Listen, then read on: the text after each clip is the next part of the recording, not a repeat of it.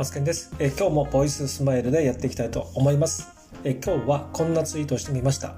え副業がうまくいくパターン紹介ということで、え、それはね、まずは本業で成果を出すことからということでね、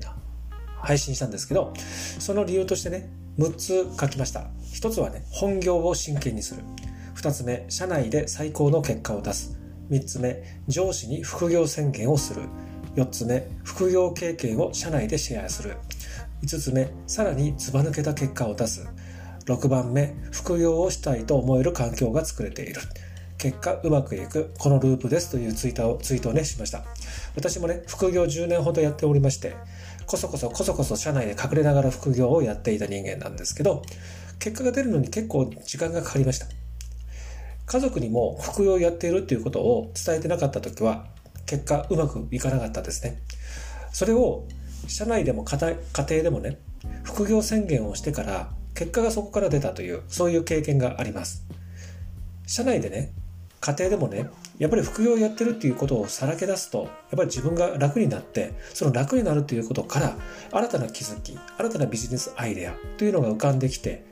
結果が出るという経験をしたということでツイートしたんですけど、皆さんいかがでしょうか？この放送を聞いてくださっている方の中で副業を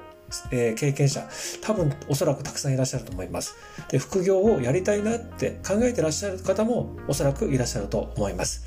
もちろん、勤めたこともね、一回もないっていう方もね、この放送を聞いてくださってると思いますので、この放送を聞いてくださって少しでもですね、えー、参考になっていただければと思います。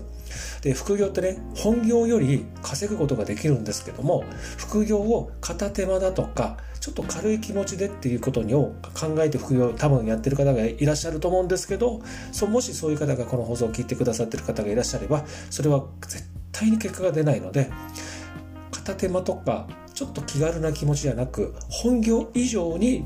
本業よりもエネルギーを注いでやることじゃないと結果が出ないと私は思っております。はい。ということで、えー、今日はこの辺にしておきます。また次回のね、放送でお会いいたしましょう。それでは、バイバイ。